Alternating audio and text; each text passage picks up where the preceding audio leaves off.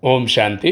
December பதிமூணு ரெண்டாயிரத்தி இருபத்தொன்று காலை முரளி பாப்தாதா மதுபன். இன்றைக்கி தலைப்பு இனிமையான குழந்தைகளே.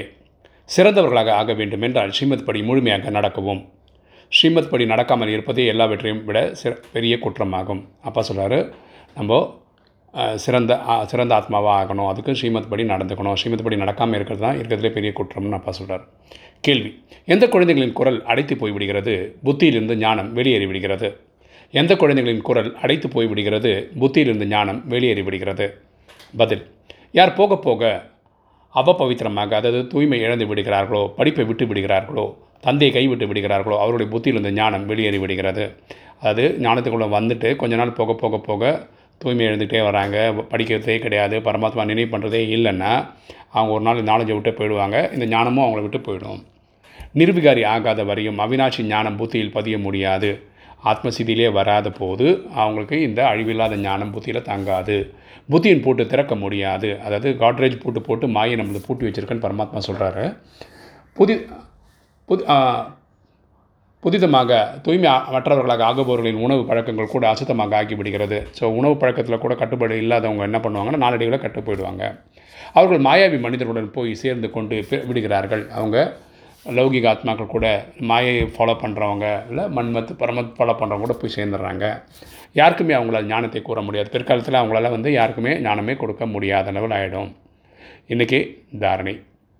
ஃபஸ்ட்டு பாயிண்ட் சேஷாச்சாரியில் ஆக சேஷாச்சாரி ஆக வேண்டும் என்றால் தங்களுடைய அனைத்து குறைபாடுகளையும் நீக்கி எப்போதும் ஸ்ரீமத் படி நடக்க வேண்டும். தூய்மையிலும் தூய்மையானவராக சிறந்தவராக ஆகணும்னா நீங்கள் உங்கள் குறைபாடை ஜெயிச்சுட்டே வரணும். ஸ்ரீமத் படி நடக்கணும்.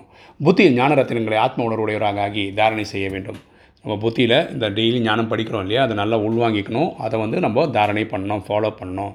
ரெண்டு தங்களது சொல்லும் செயலும் ஒன்றாக இருக்க வேண்டும். சொல்கிறது தான் செய்யணும் செய்கிறது தான் சொல்லணும். ஞானத்தை தாரணை செய்வதற்காக அனைவரிடத்திலும் மோகத்தை நீக்கி ஒரு தந்தையிடம் மட்டுமே யோகம் கொள்ள வேண்டும். நம்மளோட ஒரே ஒரு ரிலேஷன் வந்து அப்பா தான். வேறு யாரும் இல்லை அப்படின்ற நிலையில் வாழணும். வரதானம் பாப்தாதாவின் துணை மூலமாக மாயை தூரத்திலிருந்தே மூர்ச்சி அடைய செய்துவிடும். மாயை வென்று உலகை வென்றவர் ஆவீர்களாக. பாப்தாதாவின் துணை மூலமாக மாயையை தூரத்திலிருந்தே மூர்ச்சி அடைய செய்துவிடும் மாயையை வென்று உலகத்தை வென்றவர் ஆவீர்களாக விளக்கம் பார்க்கலாம்.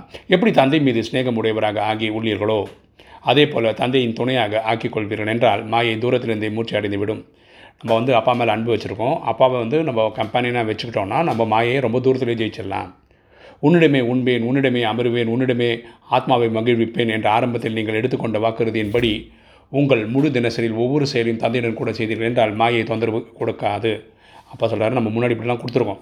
சாப்பிடும்போதும் கூட தான் சாப்பிடுவேன் உட்காரும்போதும் கூட தான் உட்காருவேன். ஆத்மாவை மகிழ்விப்பேன் இப்படிலாம் ஆக வாக்குறுதி கொடுத்துருக்கோம். இதை நம்ம அப்படியே ஃபாலோ பண்ணோன்னா மாயை நமக்கு தொந்தரவு கொடுக்காது. மாயையின் அழிவு ஏற்பட்டு விடும். மாயை பர்மனெண்ட்டாக நம்மளை விட்டு போயிடும். எனவே துணைவனை எப்பொழுதும் கூடவே வைத்திருங்கள். அப்பாவை நம்ம துணைவனாக கம்பெனியாக வச்சுக்கோங்க. துணையின் சக்தி மூலமாக அல்லது சந்திப்பில் மூழ்கி இருப்பதால் மாயையை வென்றவர்கள் உலக வென்றவர்கள் ஆகிவிடுவீர்கள். ஸோ பரமாத்மா பக்கத்திலே வைக்கிறதுனால பரமாத்மா சக்தி நம்ம கூட இருக்கிறதுனால நம்ம மாயையை ஜெயிச்சிருவோம். உலகையே ஜெயிச்சிருவோம். ஸ்லோகன் உங்களது உயர்ந்த உள்ளுணர்வு மூலமாக இல்லறத்தின் நிலைமைகளை மாற்றிவிடுங்கள். உங்களது உ- உயர்ந்த உள்ளுணர்வு மூலமாக இல்லறத்தின் நிலைமைகளை மாற்றிவிடுங்கள். குடும்பத்திலே இருந்தால் கூட நீங்கள் இந்த யோக இருந்தீங்கன்னா கனெக்ஷன்லேயே பரமாத்மா கூட இருந்தீங்கன்னா குடும்பத்தில் இருக்கிற எல்லா சூழ்நிலையும் உங்களால் மாற்றி அமைக்க முடியும். ஓம் சாந்தி